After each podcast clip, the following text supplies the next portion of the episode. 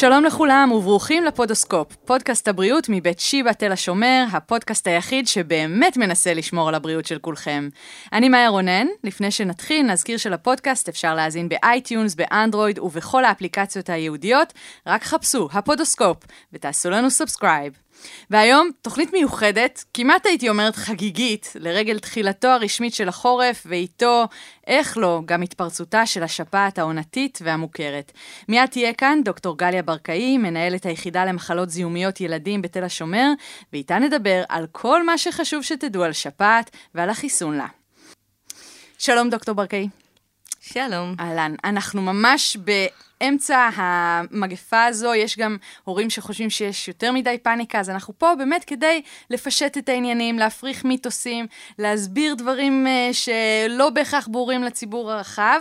Uh, אז בואו נתחיל מהבסיס, חורף, ומגפת השפעת זה מין כזה משהו שמגיע יחד עם שירי החורף וטיפות הגשם.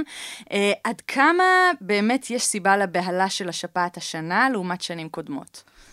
קודם כל, בכל, בכל חורף יש uh, התפרצות של שפעת. Mm-hmm. בכל uh, חורף מגיעה השפעת, זה לא מפתיע, כולנו יודעים את זה מראש. Uh, החל מאוקטובר-נובמבר מתחילים לעלות המקרים, ויש שנים יותר קשות ושנים פחות קשות.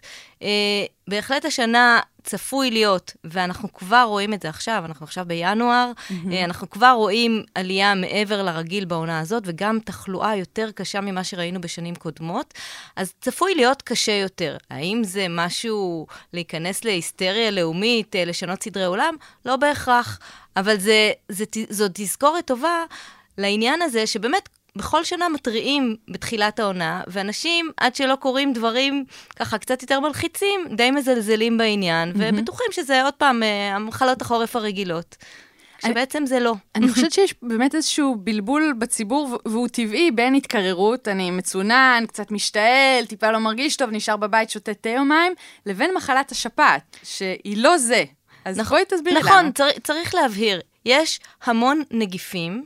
וירוסים, שגורמים למחלות של uh, מערכת הנשימה העליונה.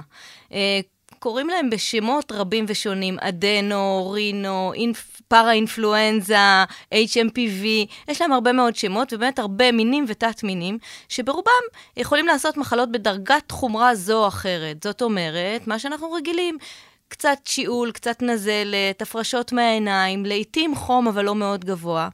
כל אלה מחלות הצננת הרגילות mm-hmm. שאנחנו רגילים אליהן. זאת לא השפעת. השפעת מאופיינת על ידי מהלך יותר סוער, יותר ממושך ויותר קשה.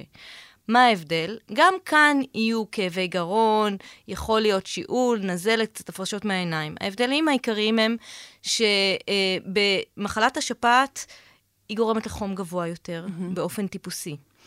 אה, את יודעת, אף פעם מחלה לא עושה אה, בדיוק את אותה הסתמנות באדם א' ובאדם ב'. תלוי בגורמי הסיכון, בגיל, ב, ב, ב, במחלות הבסיס, ובכל מיני דברים אחרים. בכל אופן, במחלת השפעת אה, החום יותר גבוה, המחלה ממושכת. זאת מחלה שמשביתה אנשים חמישה, שבעה ימים במיטה, לא יכולים לקום. כל מי שהיה לו שפעת יודע שכאבי השרירים זה דבר שמאוד מאוד מאפיין את המחלה הזאת. חום, כאבי שרירים, הרגשה מאוד לא טובה. ולפעמים יש גם uh, הסתמנויות אחרות, כמו מדי פעם, דווקא בילדים, דווקא בשפעת H1N1, זאת שפעת החזירים כביכול, mm-hmm. אז קצת יותר uh, תופעות של מערכת העיכול. בילדים לא נדיר שיש הסתמנויות שהן קצת מזכירות מחלות של מערכת העצבים. ישנוניות, פרכוסים אפילו, וזה עוד לפני הסיבוכים. אז כן, אז, אה, אז זאת מחלה קשה יותר. ונגיד, היא גם יכולה, היא והסיבוכים שלה, להוביל לתמותה, ואולי פה דווקא נחזור אחורה, למגפות השפעת הגדולות, שפשוט קטלו מיליונים באנושות. ספרי לנו קצת על ההיסטוריה של המחלה הזו, ובאמת על ההיקף שלה, המשמעות שלה. אז כנראה שמחלת השפעת היא מחלה מאוד מאוד ותיקה. אה, כבר מהתקופה של היפוקרטס תוארה מחלה שהיא מתאימה לשפעת, זאת אומרת, אה, אלפי שנים כבר אה, מסתובבת השפעת, והשפעת מסתובבת באמת, כמו שאמרנו קודם, בעונות. היא תמיד בחורף ותמיד באיזשהו מקום בעולם תהיה מגפת שפעת. מגיפות משמעותיות התחילו להיות מתוארות בערך במאה ה-17, mm-hmm. ומתרחשות פעם בין 30-40 שנה, אבל אני חושבת שהמגפה הקשה ביותר והמוכרת ביותר הייתה מגפת השפעת הספרדית. Mm-hmm. זו מגפה שהתרחשה ב-1918, או למען הדיוק, בין 1918 לתחילת 1920. בעצם 100 שנה אחורה. בדיוק בול. 100 שנה, אנחנו בדיוק mm-hmm. חוגגים את סיום המגפה, 100 אה, שנה בדיוק, אה, וזו הייתה המגפה שקטלה הכי הרבה אנשים בהיסטוריה, אה, בפרק זמן אה, כזה. מעריכים שהיו חולים באותה תקופה ב- ב- בכל העולם, בעצם mm-hmm. כל העולם היה נגוע כמעט במחלה הזאת. אה, היו חולים בה לפחות 500 מיליון איש. וואו. ונפטרו מהמחלה אה, בתקופה הזאת בין 50 ל-100 מיליון. וואו, איזה מספרים. רק לצורך השוואה, זה באמת המגפה שקטלה הכי הרבה אנשים בזמן כל כך קצר. אה, יותר מאבעבועות שחורות, מדבר, מכל מיני מחלות שנראות לנו היום נורא, נוראיות ואיומות וכבר אינן קיימות. אבל כן, אה, לצורך ההשוואה, במלחמת העולם הראשונה, זה היה בעצם סוף מלחמת העולם הראשונה, אולי אחת מהסיבות אה, ש, ש, שבגללה המחלה התפרצה יותר. היו אזורים שהיו מופצצים, היו בסיסים צבאיים, מחנות צבאיים עם הרבה אנשים ביחד, mm. ובעצם בכל המלחמה הזאת נהרגו בסביבות 15 מיליון איש, שזה מספר עצום כשלעצמו, אבל במגפה בין 50 ל-100 מיליון איש נפטרו. זה מספר בלתי נתפס. בלתי נתפס. בלתי נתפס. ומה עוד היה אה, כל כך מיוחד בדבר הזה? אם בדרך כלל, זה מה שאנחנו מכירים היום, האנשים שהכי בסיכון לתמותה הם המבוגרים mm-hmm. מאוד, מעל גיל 65, אז לא חיו כל כך הרבה שנים, או הקטנים מאוד, מתחת לגיל שנתיים, אבל דווקא במגפה הזאת הייתה תמותה מאוד גדולה של קבוצת הגיל של בין 20 ל-40. כל החיילים הצעירים, הבריאים, החסונים. עכשיו היו לה שלושה גלים, כל הדבר הזה גם מאוד מעניין, אבל כשהסתכלו אה, לאחור, למשל, בגרפים של תוחלת החיים בארצות הברית, מנחשת מה הייתה תוחלת החיים בשנים האלה? תני אה, ניחוש. אם הורדנו את זה, פוף, אז uh, 40? לא, לא, לא, לא הגזמתי יותר מדי. 51. 51, שזה נמוך מאוד. אז אתמול הסתכלתי על המספר הזה. 51 זה תוחלת החיים הבסיסית שהייתה בשנות ה-15-20. בשנה 1918, תוחלת החיים בארצות הברית ירדה ב-12 שנה, mm. ל-39, ואחרי זה חזרה. זה מה שחשבתי שהשפעת, כאילו דור שלם השפ... נמחק. בדיוק, היא הורידה את, את תוחלת החיים מ-51 ל-39 לשנה. ואז זה חזר. זה גרפים מטורפים. זה גרף משוגע לגמרי. ממש. מה, מה יש בווירוס הזה, אבל, שהופך אותו להיות כזה, כזה עם פוטנציאל להיות קטלני, ובאמת, כמו שציינת, המספרים הללו? אז, אז מה, ש, מה שבאמת מאפיין את הדבר הזה, אנחנו לא עד הסוף יודעים mm-hmm. מה, היה, מה היה בתקופה הזאת, שגרם דווקא לנגיף הזה להיות הכי, על, אה, עד כדי כך אלים. Mm-hmm. באופן עקרוני, מה שמאפיין את הנגיף הזה, זה שיש, זה, זה נגיף RNA, ויש עליו חלבונים, mm-hmm. שבולטים החוצה. שני המפורסמים והמוכרים זה הם הגלוטינין, שעוזר לו להיצמד לתאים ולהיכנס לתוך התאים, ונוירמינידז, שעוזר לו לפרק כל מיני דברים באמצע כדי להיכנס יותר טוב, לחדור ולפעול בתוך התא. שני החלבונים האלה, שנגדם גם נוצרים נוגדנים מגינים, הם טריקים כאלה, הם כל הזמן משתנים. Mm. כל שנה הם משתנים קצת, ולכן, וזאת הבעיה העיקרית שלנו איתו, שכל פעם צריך לעדכן את החיסון, כי חיסון שקיבלנו בשנה שעברה כבר לא יעיל נגד הזן שהשתנה. עכשיו, יש, אה, זה, זה, זה זן שבעצם הנשא שלו זה עופות, ובדרך הוא עובר גם דרך חזירים, ו...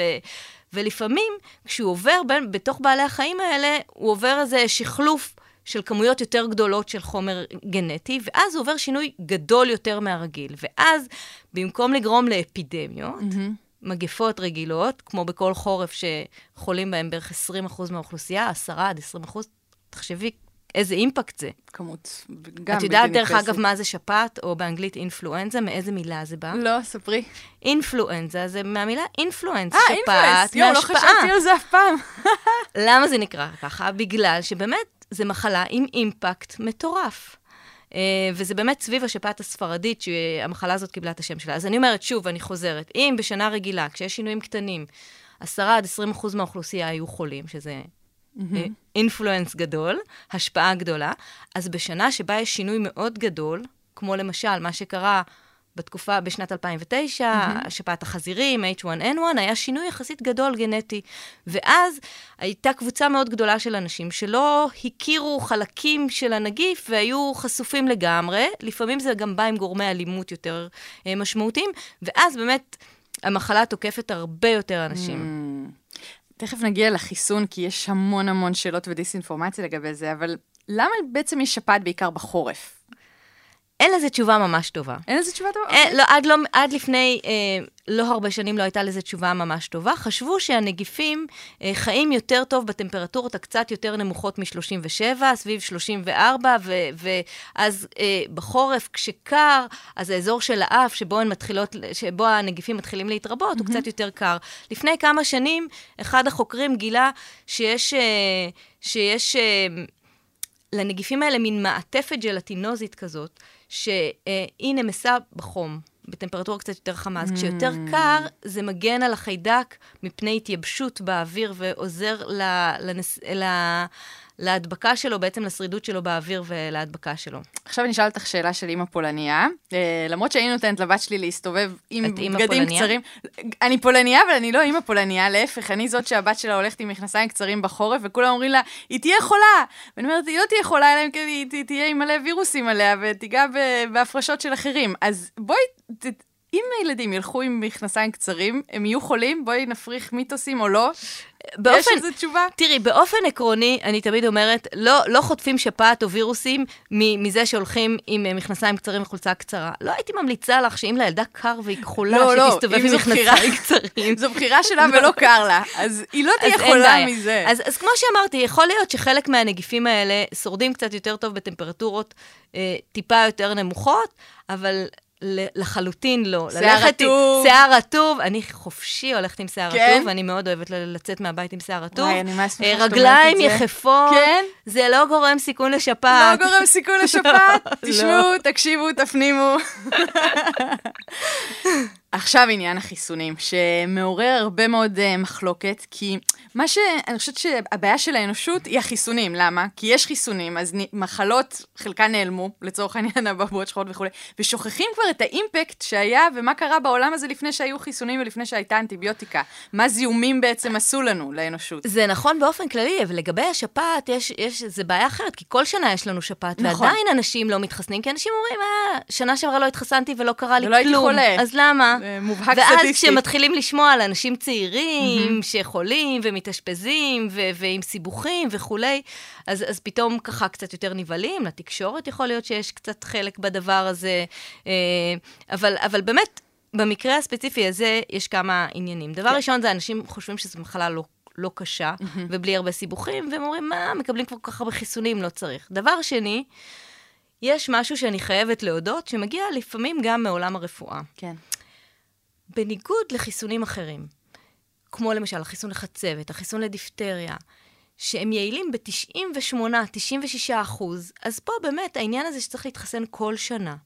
והחיסונים יעילים בין 50 ל-70 אחוז במניעה, mm-hmm. ויש שנים שלא בדיוק כולאים לזן והיעילות היא מעט יותר נמוכה. גם הקהילייה הרפואית פחות מאמינה ודוחפת, וזו בעיה מאוד מאוד קשה. Mm-hmm. אני כבר לא מדברת על כל האמון במערכת הבריאות, וכל תופעת האנטי-חיסונים, נגדי חיסונים, mm-hmm. ו- והחששות מהביג פארמה, והקונספירציות, mm-hmm. אני אפילו לא מדברת על זה, בסדר? זה סיפור שבאמת קשה מאוד להתמודד איתו, כן. אבל הוא לעניין אחר. נכון. אז, אז גם האנשים האלה, הרבה רופאים, לא כל כך ממליצים, אומרים, מה, הילד שלך בריא, הסיכוי לסיבוך הוא נמוך, והחיסון הוא לא מאוד יעיל. עכשיו, אני חושבת שקונספטואלית, זה כל כך לא נכון. למה? אתן לך דוגמה. קדימה. נגיד שאני אגיד לך שאם תחגרי את הילדים שלך ברכב, שזה באמת קצת לא נעים, כי יכולים לבכות, וזה יכול לכאוב להם קצת, וזה יכול להיות טיפה לא נעים, זה יכול למנוע ב-50% תאונות דרכים, mm-hmm. ובעוד 10-20% אה, חבלת ראש קשה עם פגיעה מוחית או מוות. אז תגידי, זה לא מאה אחוז, אז אני לא, לא מספיק טוב לי, אני לא, לא אעשה. לא הייתי מתלבטת בכלל. אם היית משוכנעת, כמו שאני משוכנעת, שהחיסון הוא יעיל במידה זו או אחרת, ובטוח, בטוח, ללא סכנות אמיתיות. והיום הקופות, קופות החולים מנגישות אותו. אתה רק צריך לעבור ליד קופת חולים בחורף. Mm-hmm. לא עכשיו, כשהייתה היסטריה ונגמרו חיסונים, אבל בדרך כלל. אה, ולהיכנס, וישר יציעו לך אותו, ואתה לא צריך לשלם, ותוך שנייה עושים לך את זה, ואתה לא צריך לקבוע תור, ולא שום דבר. אני הייתי לפני חודש עם בעלי ושני הילדים, תוך רבע שעה ארבעתנו היינו מחוסנים, לקח לי יותר זמן לקנות את הגלידה של אחרי החיסון, מאשר הפעולה של החיסון עצמה לארבעתנו. זה היה לפני, אבל הפאניקה, עכשיו אה, עניין אחר. היו תופעות לוואי קשות? לא, לא. חוץ מזה שהבת שלי אמרה, אמא, זה יותר כאב ממה שאמרת לי, ושכחה תוך דקה. לא היו שום תופעות לוואי. אז, אז, אז בוא, זה, זה בדיוק ההזדמנות להפריך, להפריך קצת מיתוסים. קודם כל, חיסון, אין מה לעשות, אנחנו מזריקים איזשהו חומר לגוף, אז תמיד יכולה להיות איזו תופעה מקומית, של קצת כאב אדום. באזור כן. ההזרקה, קצת אדום, זה קורה אפילו בשכיחות יחסית גבוהה. כן. אה, ולפעמים... יש מה שנקרא קצת סימנים סיסטמיים, זאת אומרת, אה, בן אדם למחרת יכול להרגיש טיפה לא טוב. אה, אפילו יכול להיות קצת כאבי שרירים. אה, לעתים מאוד מאוד נדירות עלייה של חום, אבל ממש לא גבוה, 38 לפחות מיממה. והדבר הזה, אני תמיד אומרת שהדבר הזה זה דווקא סימן שמערכת החיסון התעוררה mm-hmm. והגיבה, שהזריקו לך משהו אמיתי ולא הזריקו לך מים. כן. והחיסון, אם אנחנו כבר חוזרים לאיך הוא מיוצר, הוא, הוא בעצם, לקחו את הנגיף, הרגו אותו, ואפילו לא לקחו את כולו, לקחו חלקים ממנו, כך שהוא לא יכול להתרבות בשום דרך בגוף, והוא לא יכול בשום דרך לגרום למחלה. אני הסברתי את זה לאנשים, כאילו אנחנו לוקחים את החולצה של הנגיף, מראים אותה למשטרה, הנה תראי, כשאת רואה מישהו עם חולצה כזאת, תתנפלי עליו, ולא את הווירוס עצמו, וזה עוזר לפעמים לאנשים להבין את זה, כי אנשים חושבים שמהחיסון הם יהיו חולים בשפעת. אז, אני בטוחה אז, שקיבלת מאות הודעות כל כאלה. כל הזמן, כולם אומרים. אז יש, יש כמה דברים שיכולים להיות. א', יכול להיות שבאמת, כמו שאמרתי, החיסון קצת עורר את מערכת החיסון שלנו, ובעצם התגובה, זה מה שעושה לנו בדרך כלל, גם התגובה לזיהום, אה, כשאנחנו מרגישים חום וכאבי שריר וכולי, הרבה פעמים זה ההתעוררות של מערכת החיסון שלנו, ולכן זה יכול להיות, להיות תופעות דומות, הרבה הרבה יותר קלות. בוודאי מונע את הסיבוכים, זאת אומרת, אה, אנחנו מחסנים לא בשביל הטיפה חום או טיפה נזלת, כן. אנחנו מחסנים בשביל אלה שחס וחלילה אה, יקבלו דלקת ריאות וסיבוכים אחרים, עוד לא דיברנו על הסיבוכים של השפעת, mm-hmm. אולי נגיע לזה. בטח. בכל אופן, ועד מתי אפשר להתחסן? גם עכשיו אפשר להתחסן, זה יהיה יעיל, אנשים שואלים, רגע, אני כבר באמצע החורף, אולי כבר עדיף לי לא להתחסן. נ, נניח שיש חיסונים בקופה, בסדר? בעוד כמה ימים יגיעו, המלאי, יגיעו, המלאי יגיע, יגיעו, נכון? בוודאי, יגיעו כבר... אה, ללכת uh, להתחסן. בוודאי. אנחנו עוד לפני הפיק הגדול של, של, של המגפה. הפיק הגדול הוא באמצע ינואר. Mm-hmm. אמצע ינואר, ולפעמים זה יכול להימשך קצת יותר זמן. עד עכשיו אנחנו עדיין במגמת העלייה. נכון שעדיף לעשות את זה בהתחלה, mm-hmm. כי מה שקרה, אחת הילדות שמאושפצת אצלנו עכשיו בטיפול נמרץ על אקמו, על מכונת לב ריאה, ילדה בריאה בת 11. בריאה, בלי מחלות ילדה, רקע. בדיוק. ילדה ש... שמתחסנת כל שנה, וגם השנה התחסנה, אבל קצת מאוחר מדי. יו. היא התחסנה כשכבר המחלה דגרה בה, כי יום או יומיים אחרי זה התחילה להיות חולה, זה בוודאות לא מהחיסון. כי כמה אה, זמן לוקח למחלה לדגור? המחלה דוגרת יומיים שלושה ככה, ואפילו עד חמישה ימים. זאת אומרת שבן אדם מקבל חיסון וחולה במחלה האמיתית, אה, אז, אז סימן, כמה ימים אחרי זה, סימן שהוא כבר נדבק לפני כן. עוד דבר שצריך להבין, זה שכשמקבלים חיסון, זה לא איזה תרופת פלא. לגוף לוקח זמן לפעול. Mm-hmm. הוא נהיה יעיל, היעילות נחשבת משמעותית רק אחרי עשרה ימים עד שבועיים. זאת אומרת, בשבוע הראשון אנחנו לא מוגנים. אוקיי. Okay. אז בהחלט כדאי להתחסן מוקדם ככל האפשר.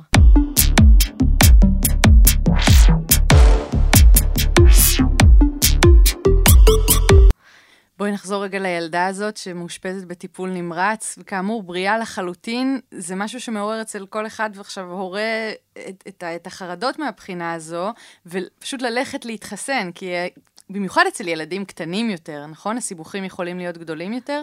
אה, נכון. אצל, אמרתי לך כבר קודם שיש כן. קבוצות סיכון עיקריות. שזה ילדים מאוד קטנים ואנשים מאוד מבוגרים.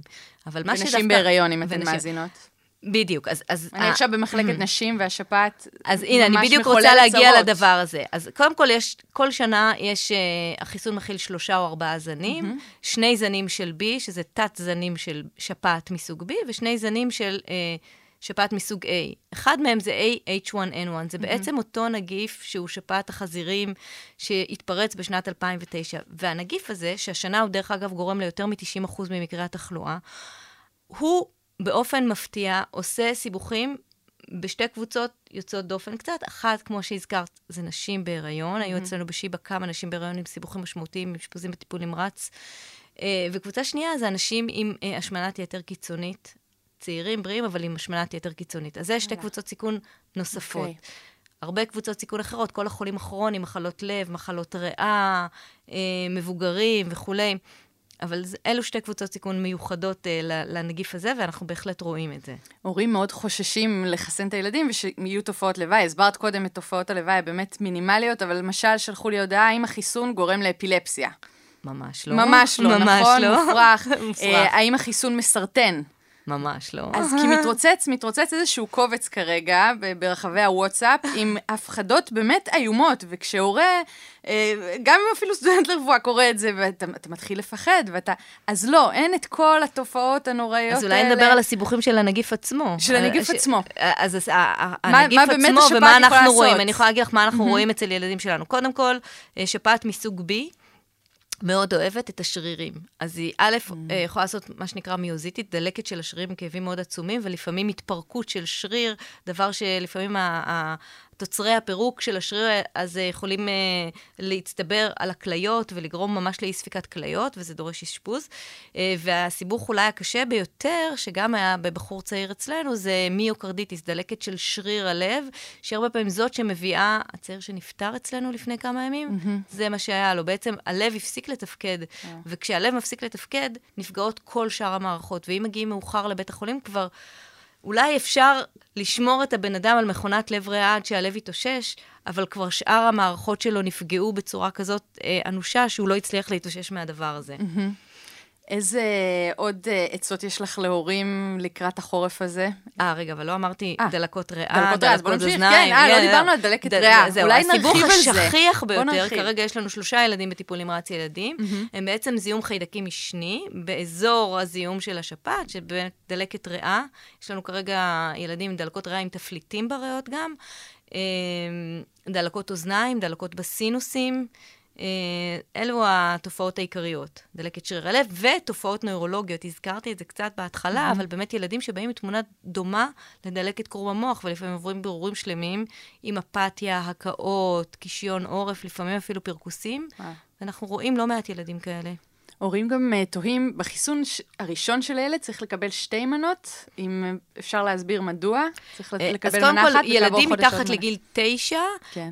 שלא נחשפו מעולם לחיסון, היעילות יותר טובה, הם מקבלים שתי מנות. יש הרבה חיסונים כאלה בינקות שאנחנו מקבלים, כל החיסון המחומש, החיסוני צוות, כולם, כדי לייצר רמת נוגדנים מגינה לאורך זמן, דורשים שתי מנות. ולכן ההמלצה קיימת, א', רק לילדים קטנים מגיל תשע, ב', רק אם באמת זו הענה ראשונה. למשל, אם ילד יותר קטן יצא שקיבל רק מנה אחת השנה, הוא בא להתחסן שנה הבאה, הוא כבר גם צריך רק מנה אחת. Mm. זאת אומרת, זה רק אם בן אדם, זה החיסון הראשון שלו בחיים. חיסונים שקיבלנו בעבר, נגיד אני מתחסנת סדרתית, אז בעצם יש לי הגנה מפני מספר זנים של הווירוס שהיו בשנים השונות? תראי, יש סיכוי שאם קיבלת הרבה חיסונים בעבר, אז, אז גם אם לא תתחסני איזה שנה, אז תהיי קצת יותר מוגנת מאנשים אחרים, כי בהחלט mm-hmm. השינויים לאורך אה, השנים הם קטנים. אבל אי אפשר לסמוך על זה בוודאות. מה לגבי ילדים עם אה, מחלות אה, רקע שונות? למשל, מושתלים, שזה באמת מחלות מורכבות. אלו הילדים שהכי הכי צריכים, אלה הילדים שאנחנו הכי ממליצים להם. בעצם כמעט כל מחלה כרונית מכניסה אותך ל, אה, לסיכון מסוים. לא רק אם מערכת החיסון שלנו פגועה בגלל טיפולים לסרטן, או טיפולים למחלות אחרות, אה, שהם סטרואידים וכולי, אה, מחלות לב כרוניות, מחלות כליות כרוניות, מחלות ריאה כרוניות, מחלות גנטיות. Mm-hmm. אה, בעצם כל המחלות האלה... אה, הרבה פעמים אצל הילדים האלה, כשהם אה, חולים במחלה ויראלית כמו שפעת, הם עושים בקלות יתר סיבוכים. אה, מכל מיני סיבות קשה להם יותר להתמודד עם זיהומים כאלה, ולכן הם. נמצאים בקבוצת סיכון, ואותם בהחלט, הם אלה, הרי החיסון מומלץ לכל האוכלוסייה החל mm-hmm. מגיל חצי שנה. מתחת לגיל חצי שנה החיסון לא מאושר. אה, אבל אנחנו ממליצים לכולם להתחסן. אבל יש קבוצות שכמו קבוצות סיכון שדיברתי עליהן, מבוגרים, ילדים קטנים, וכל האנשים עם מחלות רקע, ואנשים שעובדים בבתי חולים, ואנשים שעובדים אה, עם ילדים, אה, ו- ו- וכל אלה, אלה האנשים שאנחנו מנסים לטרגט אותם, mm-hmm. ולהביא אותם באופן הרבה יותר אקטיבי להתחסן.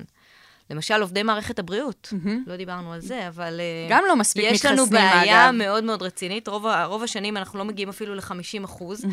אה, יש אה, רשימה של חיסונים שהם חובה לעובדי בריאות. שאם לא קיבלת חיסון אה, לשעלת ו... ואין לך נוגדנים ל-HBV ואין לך וכולי, נוגדנים כן. לכל מיני דברים, את לא יכולה להתחיל לעבוד בבית החולים. את יודעת את זה. מהמם, כן, הייתי צריכה בתור סטודנטית להבין. לרפואה להציג את שפעת, הפנקס שלי. אנחנו מבקשים ודורשים, אבל אין הכרח. משרד הבריאות לא דורש את זה, ולכן מאוד קשה אה, בכל שנה לשכנע את כל העובדים לעשות. השנה הייתה פתאום איזו התגברות ועברנו את ה-50 אחוז, בעינינו זה הישג בשיבא.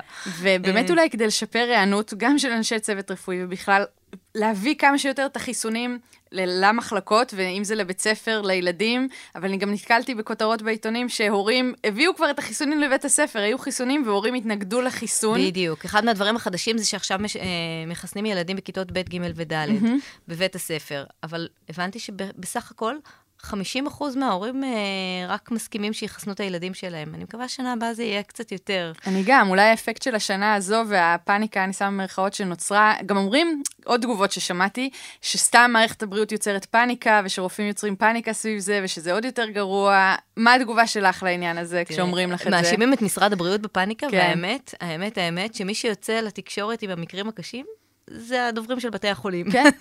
זה לא משרד הבריאות, זה לא משהו שמגיע במשרד מראים את הבריאות. המציאות. מראים את המציאות. כן. וגם תמיד מתריעים מראש, ואנשים פשוט לא זוכרים את זה. כן.